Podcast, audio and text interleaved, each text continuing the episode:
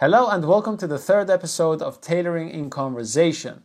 In this series, I'll be talking to tailors from all around the globe to gain a better insight into their worlds.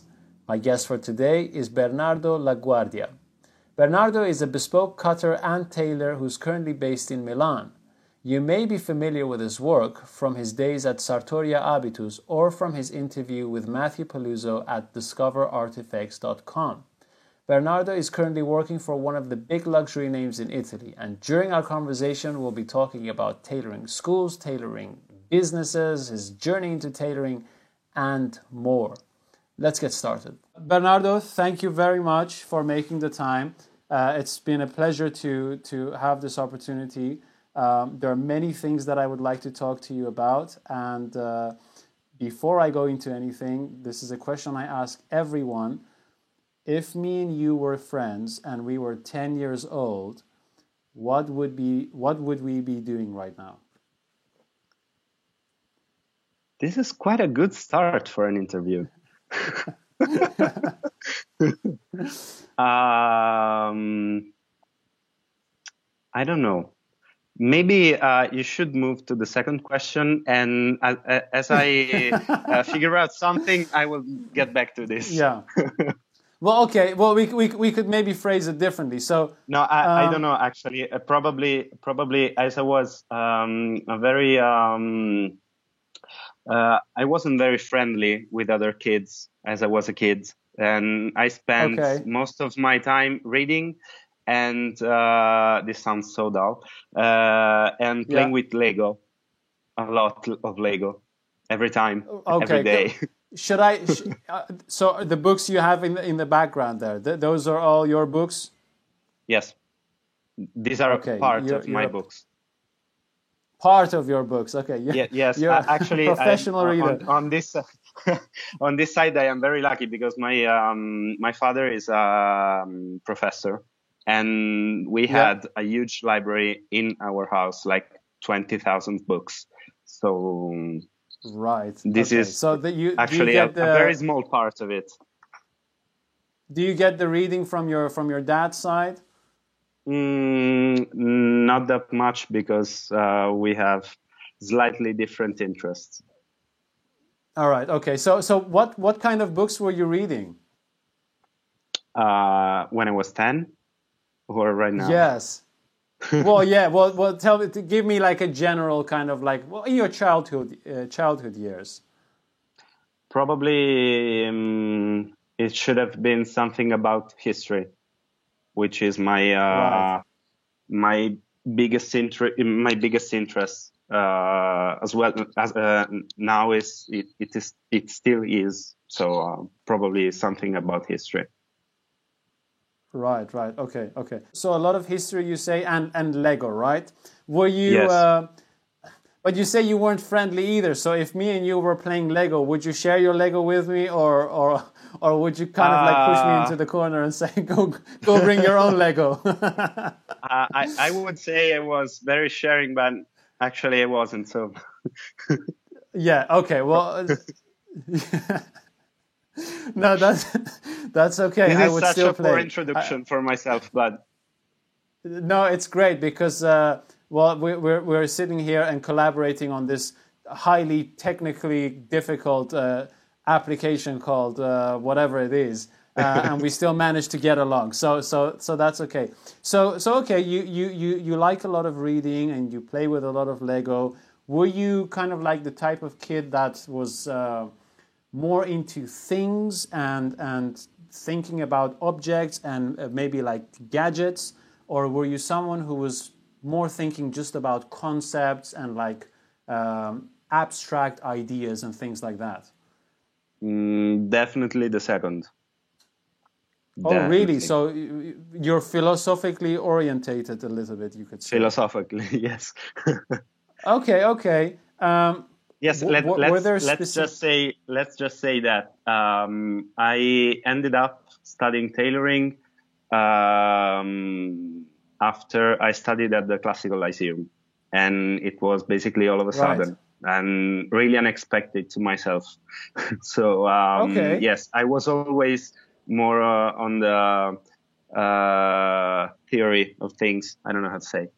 Um, Yeah, yeah. But actually, actually, I I think uh, I still am like this, uh, even Hmm. in the approach to craft. Uh, I think is more of a um, uh, a way of uh, discovering something more about theory than the other way around. So you you prefer to discover things rather than just memorize the things that are already discovered, kind of thing. Yeah. Right. What were you studying? What? Sorry. What were you studying? Uh, at, uh, when? When you say that? Um, I- When, when, when you were uh, just before you you did tailoring. Uh, it was basically high school. It's the um, I started in when I was 18.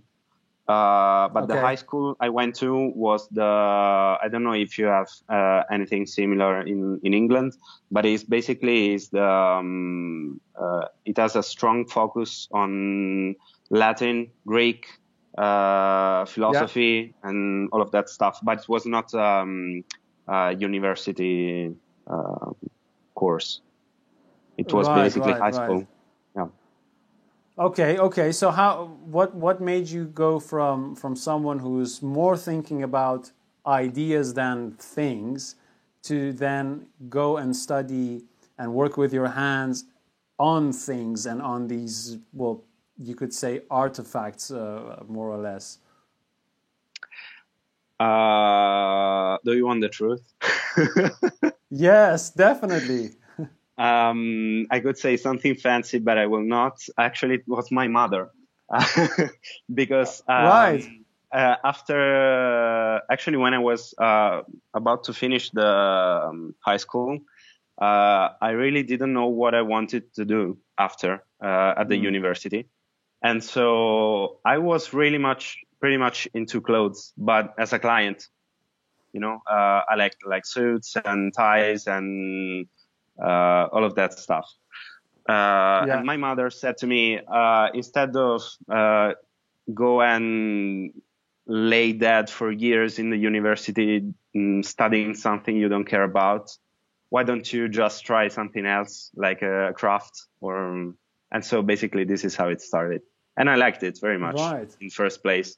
I was pretty scared because uh, I've always been. Uh, um, uh, like the, the kind of person who uh, falls in love with things and then like after six months just throw them away and go You- with something You get else. Bored. But, yes a lot. But in this case i, I mean with tailoring uh, it didn't happen so it makes me uh, believe that is the right choice for me Okay, well, you so so uh, does does your mother have uh, like uh, anything fashion or tailoring uh, uh, as a background, or was it just like? Uh, no no no no she's did, a she, did librarian she specifically recommend you tailoring, or was it like, oh, do something on the craft side? Uh, no, no, it was more of something, but go with your and work with your hands. Basically, that that was the right, idea. right. And so, so why why didn't you go into like, let's say, making clay sculptures or or doing like some other work? Why Um, tailoring? Uh, mm, actually, because uh, as I said, I I was very much into clothing, and uh, by accident I read uh, a book which is mm, probably you know uh, the book is uh, The Gentleman by um, Right, yes. Mr. Bernhard Roetzel. And um, it was uh, actually it was not uh, a book of mine. I bumped into it at my friend's house, and uh, but reading that, I discovered that there was the possibility to make clothing uh, bespoke. Because Yes. I I, lo- I loved clothing, but I had no idea that there was something like a bespoke tailor. Uh, I mean, I, I knew uh, tailors existed, but I thought they were just guys uh, like mm, making adjustments to uh, ready-to-wear garments, and that was it. Yeah. And it just basically opened my mind like uh, watermelon, and and so I, I I went for it. All right. Okay. Okay. So you decide to to start tailoring, and you're thinking about, well, how am I going to get into this kind of like uh, work experience, and how can I get it as a job? What were your opportunities? Because you said you started when you were 18, right? Yep what what opportunities did you have and what was your environment like when you tried to find a place to learn and to work perhaps um, well first of all let's say that uh, i was uh, living near rome at the time uh, in a smaller uh, city and at the time mm, there were like two or three uh, bespoke tailors uh, still working, very old, of course. And um, so, but in the first place, I didn't go to them. I just go with a with a school in Rome because I found a, a website. Uh, I went there. Uh, I didn't knew I didn't know a thing about uh, the the craft, the trade. So I think let's start with the school. And I started with it. I was very disappointed in the first year because I wasn't learning as I expected. Uh, right. So, yeah. So, what, why, what, what were you expecting and what were you given? Uh, well, in that case, basically, um, I mean, let's let's just say uh, I kept asking why about things, and nobody was giving me a fucking answer, basically. Right, so, uh, right. Uh, so that that was very disappointing because uh, I knew that um, craftsmanship need um, experience, like yeah. uh, the everyday work and practice uh, on the same stuff every day for a million times. Uh, yes, yes. I knew that about the, the workshops, but I expected from a school to be slightly different and more a school. Uh, and yeah, it was yeah. not. It was not because mm, basically uh, it was run, uh, run by tailors. So the the approach to the to the craft was the let's say vintage uh, approach to the. Ah, so, so would you say that they were approaching it as if it was their business instead of it was being yes. a school, the kind of thing? Yes, yes, exactly, right. exactly. Okay. And so I, I, I, was a bit disappointed disappointed about this. Uh, after uh, it's been like ten years now, I can say um, that wasn't so bad because I understood that it's so very, what very wasn't so bad? To, the, the, the, school that, that you were that, there? That's cool. That's cool. Yes. Uh-huh. Um, probably okay. I was more uh, I was more disappointed that uh, I should have been, basically. But okay. Okay. Okay. Because I later understood that uh, it's very very difficult to teach this craft and especially yeah. if you don't have that kind of experience derived from uh, having been uh, a student uh, on a yeah. different type of uh, school or high school or university. So this is basically, I think, um, generational difference, a generational gap, mm. which is very difficult to to fill. Did uh, did most of the people in your class feel the same frustrations, or were they kind of like more easygoing about it? Mm, they probably they were easygoing, but uh, they, they they they felt the same. Right, right, right. Well, this is a common thing because most of the people you would speak to is they would say that when they were taught, uh, the person who taught them wasn't really telling them why they were doing certain things and the most common answer is like, this just makes people laugh when you say it, is like, because this is the way we've been doing it for a, for a long time. Like yeah. internationally, any language you speak, any tailor you go to who's kind of like on the older side will tell you that. And so yeah, it's become yeah, almost like a caricature. Right. Okay. So, so then you went to the school. Were, were you kind of like uh, getting opportunities from the teachers there as well, or was it something completely outside of the domain of work? No, Yeah, it was outside. It was outside basically because um, uh, the tailors uh, running that school they were very very focused on their business and they had mm-hmm. this idea of uh, making the school for business. Uh, right. So the so the, the approach wasn't wasn't really good. Uh, so I moved back to my little town and I went to uh, a tailor and I asked them kindly if I could go there and learn the craft. And so it mm. actually started that way. Right, right. Okay. Uh, just a question about that school. Uh, were you were you, what what exactly were you taught? Were you taught cutting and making, or which uh, one of the aspects were you kind of like uh? Uh, we were taught uh, both, but in in a very um, messy way. So we did some right. cutting and then some making and some trouser making, but then like after two hours in the same day, we shifted to waistcoats. So it, oh. and we were we were we were too many. We had uh, too few uh, teachers. Uh, uh-huh. We had like just two heavy irons to work with, so it it was a mess. Right, right, okay. And has has that school improved now? Do are you aware of any changes that they've done, or does it still exist, or? Actually, yeah, it still exists. I don't know if uh, it improved. Uh, I know that our um, mutual friend Matthew Peluso. Yes. Um, yeah he studied there for uh, one year uh, before he came okay. to me to, to to be an apprentice in my in my old shop. Uh, he yeah. studied there, and I think that he felt the same way I felt. Right, right, okay. So, well, it, it, it I would assume that even if progress was made, it was not enough to be like a, a change. Let's say. Um, yeah. All right. Okay. So then you go to this uh, tailor uh, and you ask politely whether you can you can uh, work there. How how how many? Uh, well, how skilled were you at the time when you went to that tailor and asked for like work experience?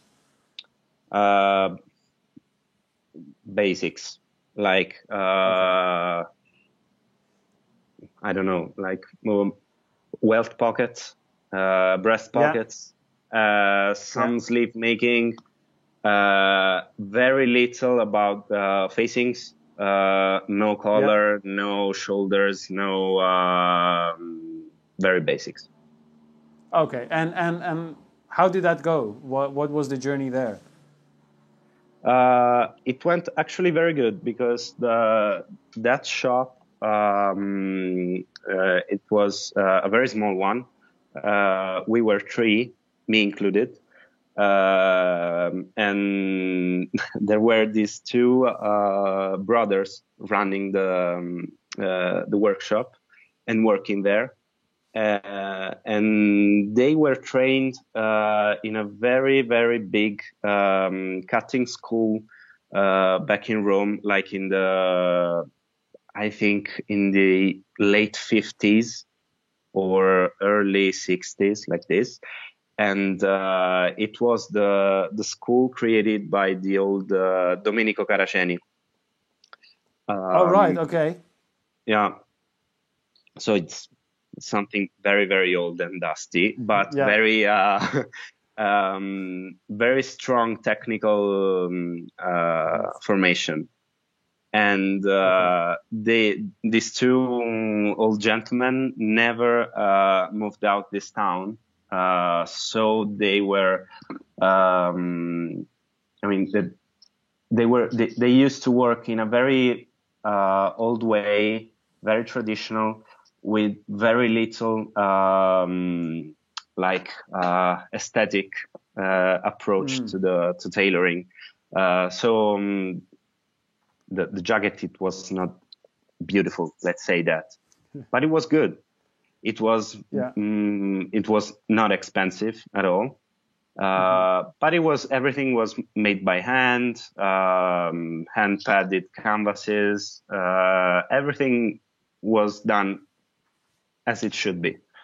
Uh, just vintage in the taste and a little, uh, I don't know, very let's say when, when something is from outside a, a bigger city.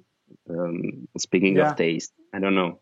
Uh, yeah, the, yeah, the yeah. term. Well, you could. Well, I think they call it the, like uh, like a West End thing here. Uh, like Yeah, West ah, End okay. tailors were better than East End tailors, kind of thing. Okay. Yeah. yeah. Okay, so uh, basically, I uh, and but the fact that they uh, they were absolutely not glamour at all, uh, it was actually a very uh, big opportunity to me because they they stayed humble. Uh, they were very keen to teach. Uh, they had absolutely no idea of what craft jealousy could be. So they basically they sh- they showed me everything, everything they could. It was a lot to me back then. Uh, it wouldn't be like a lot to me right now, but it was very 100% uh, their stuff, not less. So So two questions I have about that. Um, if if you would, you say they didn't have a lot of style, but they were technically very capable, correct? yeah, Now, if with the skills that you have now, and if you would compare now, would you still say that they were technically very, uh, compared to what you know today? Would you still say they're they were technically very on a on a very high level? uh, yes, I would say so. Yeah. I mean, compared compared to the possibilities they had at the time, Yeah. their age, their experience. I think for uh, they didn't have internet, they didn't have Instagram Yeah. to uh, look at the stuff uh, you make, uh, or uh, I don't know, the next Korean tailor makes. Uh, For uh, being being in such a um, out of uh, time and space uh, Mm. shop. Uh, it, it, I mean, it's it's not easy for anyone. Uh, for Yeah. them, uh, what they did, it was enough. I I Okay. I respect a lot what they could achieve with those little means. Yeah, yeah. Well, this is this is a very interesting thing for me. And you mentioned that they didn't have anything like uh, jealousy, and that would prevent them from teaching you. Why? Why do you think that was? How? What? What kind of mentality did they have?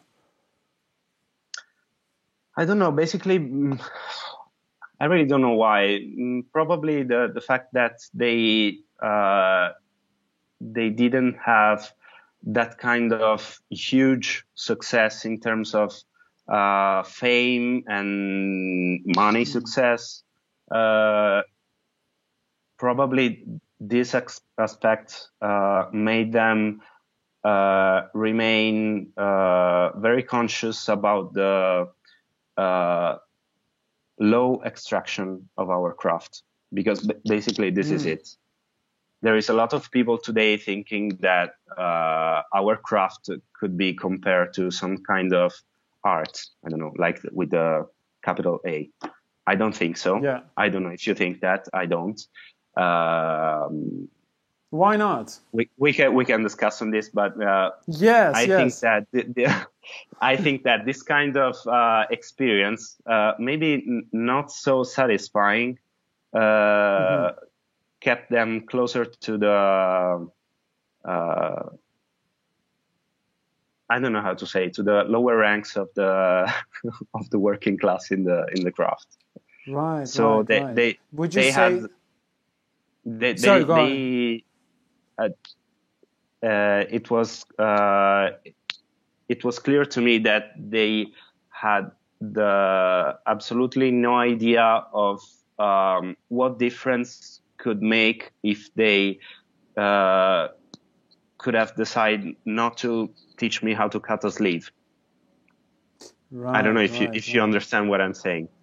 Um, Yeah, it seems to me that what you're you're you're saying more or less, and you can correct me if I'm wrong, is that they weren't really into, into the world of glamour, and the exposure they had was not as big as what we would have maybe today with like Instagram, and so they didn't felt as if um, there was any kind of big threat for them because they didn't have that much to lose, and so it, it kind of like kept them close to uh, their own thing and what they were doing so that they could just Yeah. you know deal with the people they they had something like that do you think that most but people but actually i think have, it was not it was not just this because i mean there is also this thing but it's not uh, just this because it's uh, it would be a bit petty uh, there Mhm. was also the the idea of the uh, i don't know the, the the core of the craft i mean the yeah I think that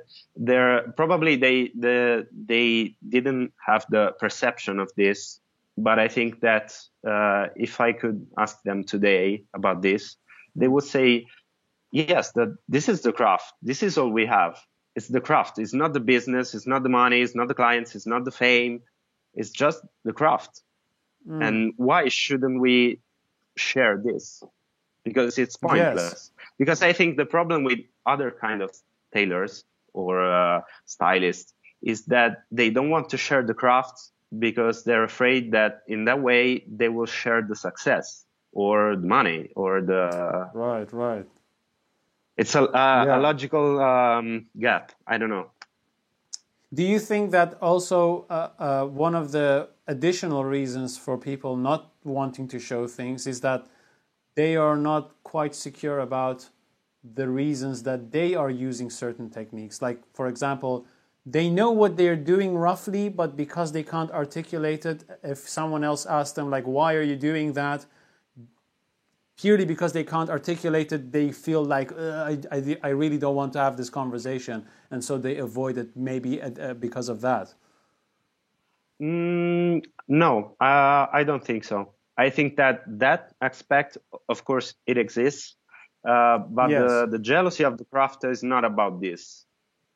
Yeah, Because I think that um, the, the the perception of not knowing uh, the why of what you're doing yeah, is the is the is the first I don't know like spring to uh, share knowledge, I, at least Yeah. to me.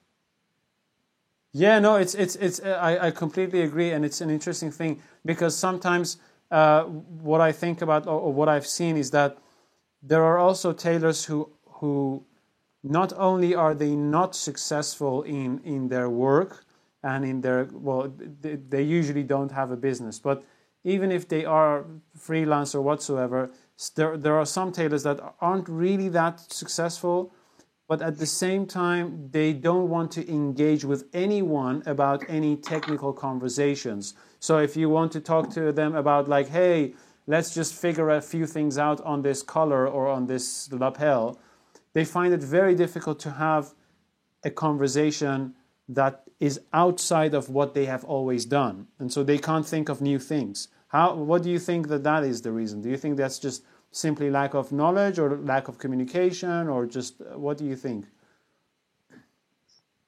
I think it's basically lack of uh, curiosity. lack of curiosity It's like stepping out. Yeah, I think it's mm, like stepping out of a comfort zone is not for everyone. Let's face it. yeah yeah yeah yeah that is absolutely correct man i i i, I completely stand uh, by that so okay how how long were you with these tailors uh, when you were there Uh, I I remained with them for uh, two year and a half, basically. Two. And okay L- later, uh, six months more, but like n- n- not continuously, because I actually at that time uh, I started working uh, in a tailoring shop in Rome. Uh, I was doing Okay. another academy, uh, much better one. Uh, So like two days per week, I was going to them and helping them with uh, with the fittings and stuff like that. okay okay so then uh, did, did you find the, the second academy better than the first one or, or better than the previous workplace uh, or was it something just additional you were just too curious let's say Uh, it was both. I mean, uh, the the second school I went to was definitely better.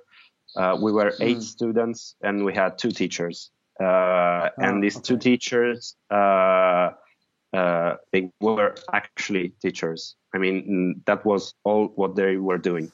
Uh, so they Right. were uh, re- they they were retired tailors, and spending their time to teach to to us both making and cutting. So it was definitely better. Okay, okay, and and then you went to this uh, other tailoring company. Uh, are you still working there, or is that uh, are you not uh, there anymore? It was a super short experience because uh, I had some trouble with the with the boss. Uh, uh, like months. You, you, yeah. Were you asking too many questions? no, no, it's fine. I, I, I will not say uh, the name because I don't want him to be bad reviewed sure. by me. Uh, actually, he, he, he doesn't deserve this, but he's a good oh. guy after all. he, he's not a he's not a tailor. Basically, this is the problem. Uh, he was a a, hmm. a very uh, good businessman running a tailor shop, but he was not a tailor. He was not a cutter.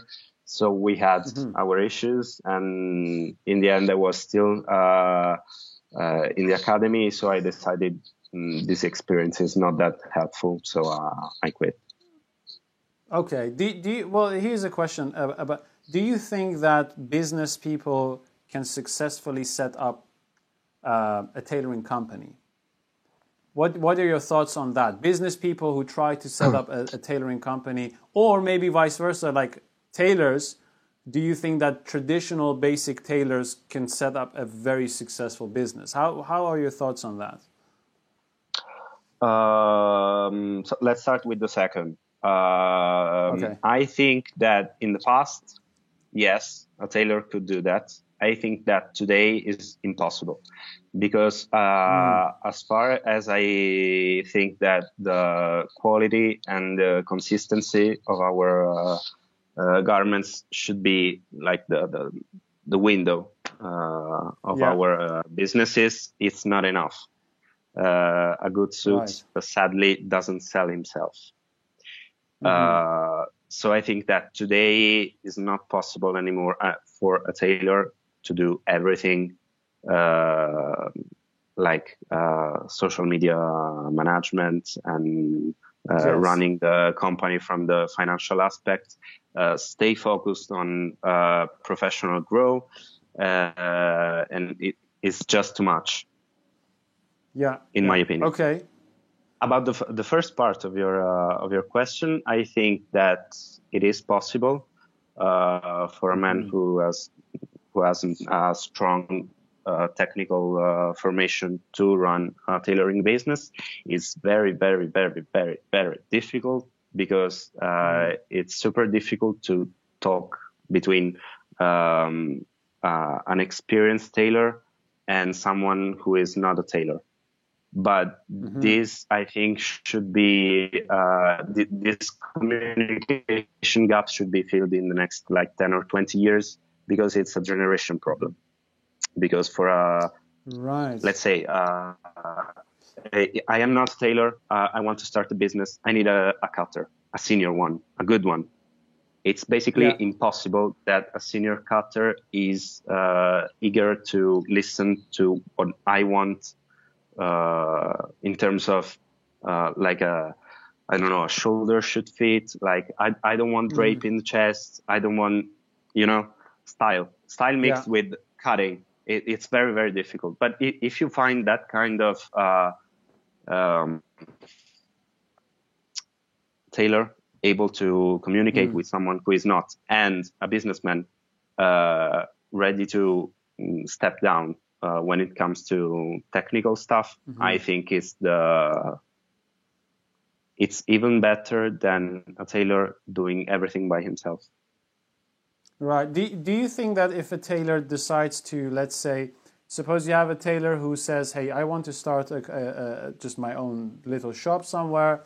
And as I get more clients, I'm going to bring in people who will do like things like you said, the management, the social media. Uh, do you think that that could be done successfully, or do you still think that the owner of the company should should really be someone who understands business, and then have someone who knows everything on a technical level, but is not involved in running and strategizing and planning for the business? Uh, I think that um, it's definitely possible to start with uh, like a small shop and slowly grow. I also think that you don't need to wait that much. Mm-hmm. I don't know, like like it, it's it's not a shortcut what I'm talking about, but it's the uh, the it's knowing the the depth and the difficulty of uh, all the aspects of running a business. So uh, if I needed like five years to learn my craft, and like 100% of my time uh, dedicated to that, mm. is that uh, possible that uh, I can spend other five years of my life with the with 100% of my time dedicated to learning how to uh, manage a business properly and mm-hmm. just leaving aside the the craft i don't think so i think that the, the ways of working together are uh, more suitable for our time mm-hmm.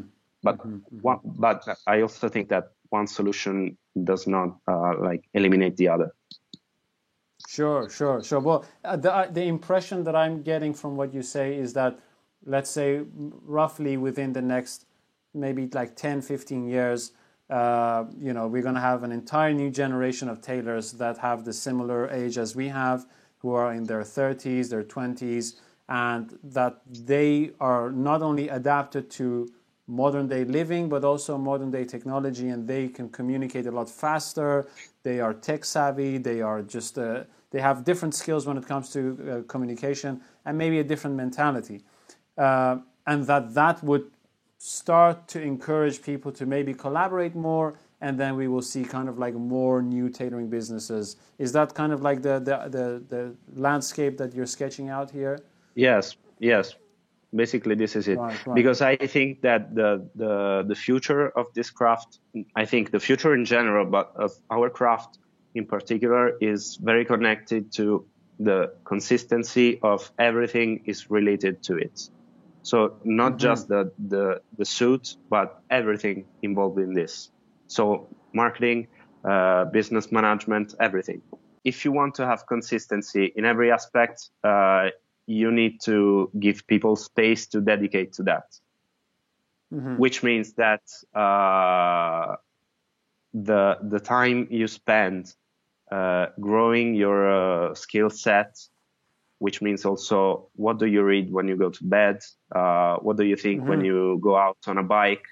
Is related to your specific uh, skills mm-hmm. and craft or job or anything else.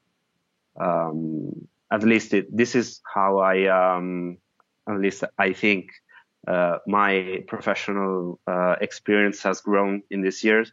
So mm-hmm. I, ex- I expect that uh, from the same man I'm working with, uh, speaking of management or marketing. Yeah, yeah. Well, well this is a good, I think, uh, kind of like uh, thing to, to cover. You know, the most, well, I can't speak for most, so I'm not going to do that. Um, to keep it kind of like a, a, a little bit more simple, um, most tailors that I ha- that I that I know and I've seen and I've kind of like talked to, uh, obviously they are individuals with very different lives and very different backgrounds and interests, but they roughly have the same kind of lifestyle. And if they are, let's say, tailors working in a company or they are freelance, most of their time just goes into tailoring and their focus goes into tailoring. So if they have spare time, even that goes to tailoring. It's like, you know, just yeah. we were just talking, like, it's, yeah, it's the yeah. same for me. It's like, hey, uh, how many days do you work? Well, seven days. It's like, oh, you don't have weekends? It's like, no, I, well, I have, but I just do, do work. So you could say that, yeah, there is a lot of passion, but there is also this, this intense focus on it. Now, if I would, let's say, look at people maybe from a different field or different job aspect, um, it's very difficult for me at least to, to, to make the judgment that oh everyone who is in in let's say um, in art school has exactly the same life. I mean art school is a bit similar. Let's say people in finance maybe. Um, I still find people from different jobs have a, a, lot a lot more diverse lifestyles, and it's difficult to compare and be like, oh yeah, most of them do the same thing. They have their weekends, they take holidays, whereas most tailors they're like 24 7, 12 hours a day, yeah. they're just sewing. Do you think that this is a, a a lifestyle that the tailors choose for, or do you think that the nature of tailoring is just if you touch it, it will take over your life and uh, it, it just will take over your life? What, what do you think about that? Have you experienced uh, sim- similar things? Um, yes, not for myself. Uh, I mean, I, I know that the, this kind of uh, work can be uh, I mean, it, it can make you work like 24 7. Uh, yeah. But uh, again, I think it, it is not the nature of the craft. Uh, mm-hmm. I think, once again, lack of curiosity. Because I think that if you do that every single minute of your life, you have absolutely no compelling other interests. Right, right, right. You, At least, almost uh, have no I, life. I, I am. What? Sorry. Speaking for myself, uh, it's it's as if we have no life then. Yeah. no, because I, I at least I, I, I think this basically depends on how your your uh, your uh, mental approach to to things works. Uh, I need to. I mean, my my main interest is of course tailoring, but um, mm-hmm. to do that, uh, I need, I have the physical need to uh, nurture it with something else. Right. What do you do? What what what do you use as um, um, as an additional, let's say, nurturing that helps you not only uh, with your tailoring, but it, at the same time it helps you to maybe not think about tailoring or, or, or develop your mind and your thoughts in a different direction um, let's say about noble stuff. Uh, yeah. I'm very, I am very much into um, architecture.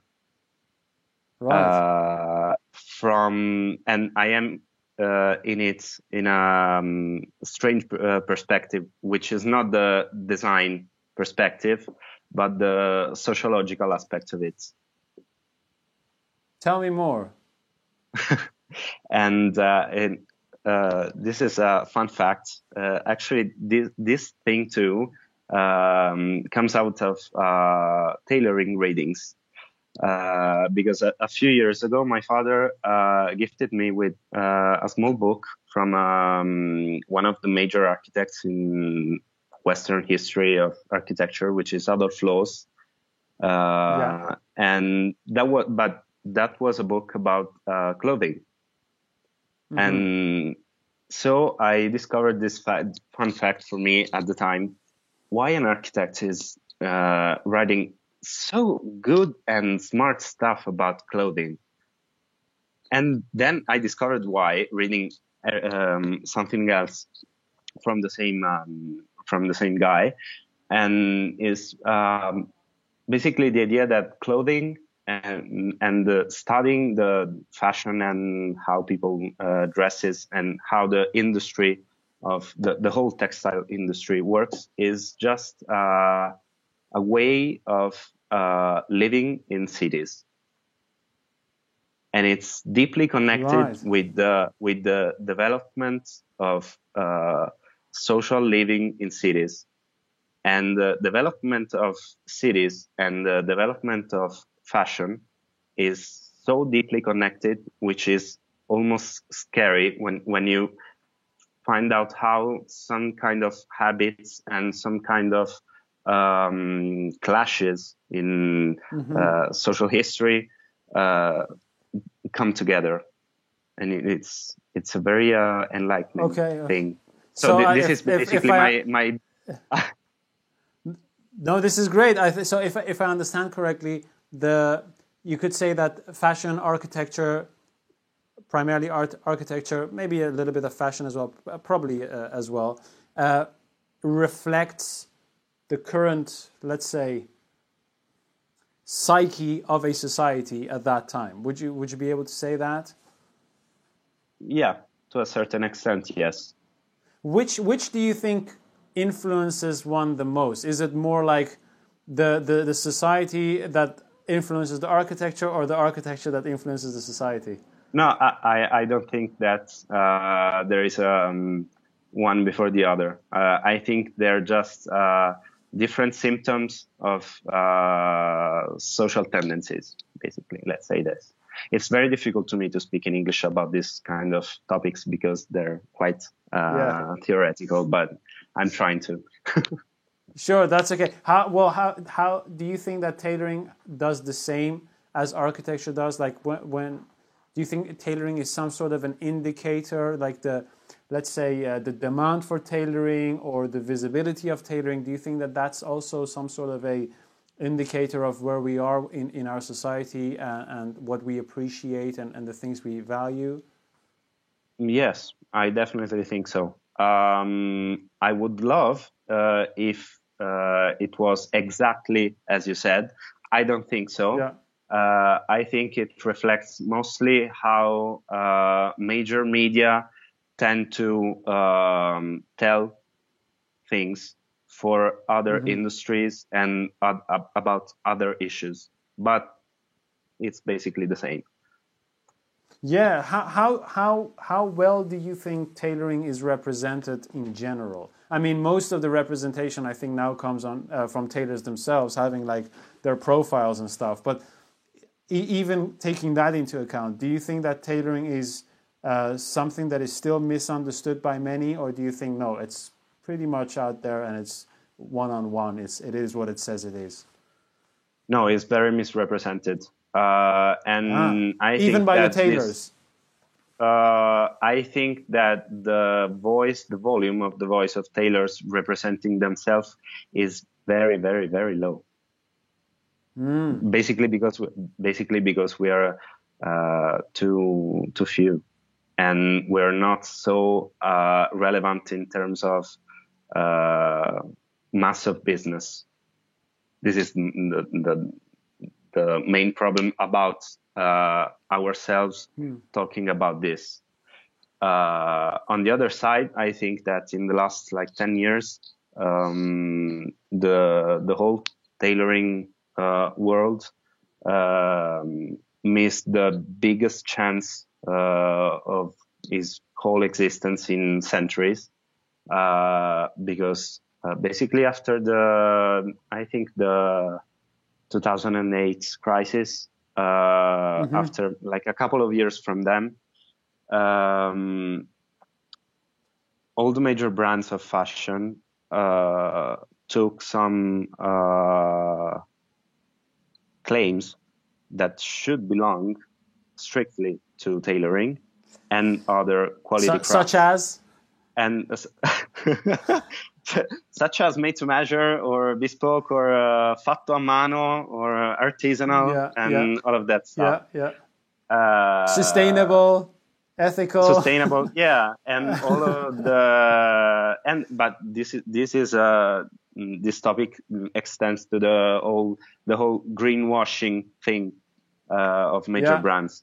Uh, but it, it, I think that it went deeply because they they took the terms and they took the also our chance to stand out for the first time after like 40 years i mean after the yeah. the 70s and the 80s uh, at least i'm talking about italy but i think it's not that different in, mm. in england and um, so uh, a lot of bigger brands started to do the Sartoria line and right. the the bespoke experience and all of that stuff but they didn't they didn't knew how to to do that uh, mm-hmm. and so they they uh, they just used the superficial aspects of the of our craft and and tailors were uh, so uh, that was that was really fun when it started to happen. I was seeing other tailors, elder tailors, they were so happy about this. They were saying like, "Oh, finally the, the, the bigger brands and the and the fashion biz finally is recognizing our value." And I was saying, "No, you're screwed forever, man. And but yeah, I, I I don't know if you get what I'm saying. Um, yes, hundred percent, one hundred percent. Why do you think? Well, what? Why do you think that tailors uh, actually missed that opportunity? Do you think? What was it? Their age, or is, is it their mentality? Is it their the way their business are operated? Uh, what do you think? Uh, two aspects basically. One which is uh, generational and uh, social, uh, which is culture. Mm-hmm. Right. I mean, it, it, at, at, least in Italy, uh, the former generation of tailors, which is not uh, the one of our fathers, but of our grandfathers, um, yeah. had this had this idea that tailoring was basically something to get away from and so in the mm-hmm. 70s and in the 80s, they took their kids away from the tailoring world. Uh, mm-hmm. The kids studied at the university. They studied uh, economics, they studied science or whatever, or marketing or law, and they forget about uh, what their uh, fathers were doing, fathers and mothers, of course. Mm-hmm. And because their fathers and mothers, they were the first to tell that that craft was a bad one and mm-hmm. it, it's not a good one because i started to they, they, were always saying i started to work like when i was 10 when i was 6 uh, i was working 24 7 for 12 or 14 hours i was sleeping under the counter and all of that stuff and so yeah. they, they, miss, they missed the chance to be educated like they uh, mm. they wanted their son to be and that was right but but that chance missed uh, mm-hmm. created uh, a generational void between them right. and us. Uh, and that void was filled at that time uh, by the bigger brands, like with the mm-hmm. whole uh, high-end fashion inception in the in, in the 80s. And yeah. Uh, so th- this is the social and cultural aspect of this. The other one is uh, also cultural, but related to uh, how um, tailoring the, the, tailoring world is perceived inside and outside. Let's just say mm-hmm. a slightly slightly conservative world, slightly. mildly, and mildly. yeah, mildly. And uh, I think that this aspect is not encouraging forward thinking. And this is the second problem. So I I knew I personally knew tailors in years back. They were man, you have to believe me, they were afraid of internet because they thought that having a website could make them lose their clients and like a con. Like there is some con artist mm. somewhere stealing clients via internet to uh, ask for tailors. So yes. Why? So, so here's just a, a, a small thing.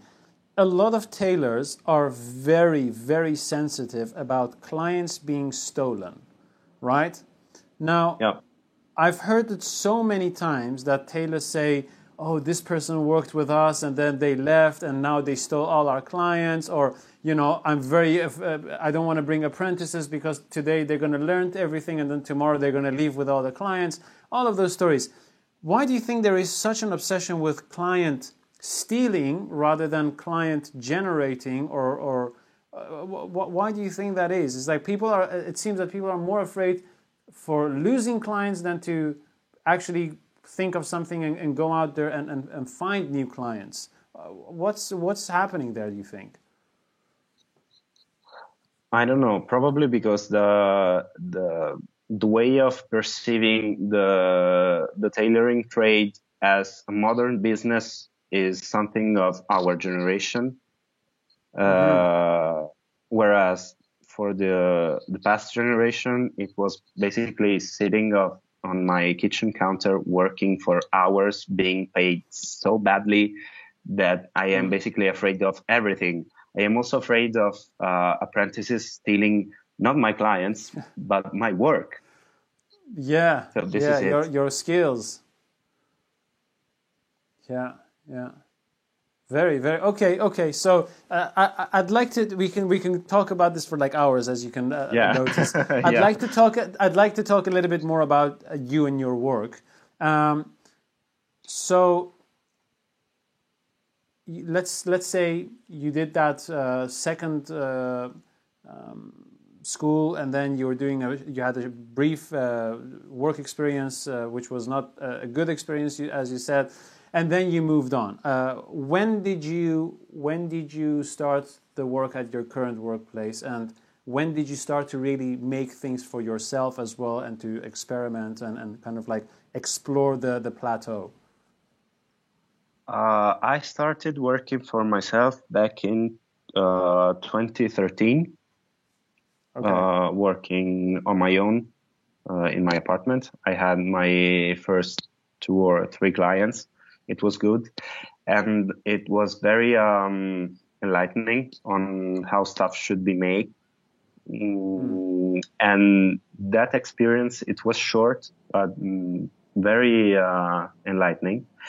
Uh, and that uh, pushed me to avoid to go and work for something, someone else, but to start my own business. Back then it was uh, 2014 summer 2014 and right. I, I had I had three partners, and we went on for five years, and then we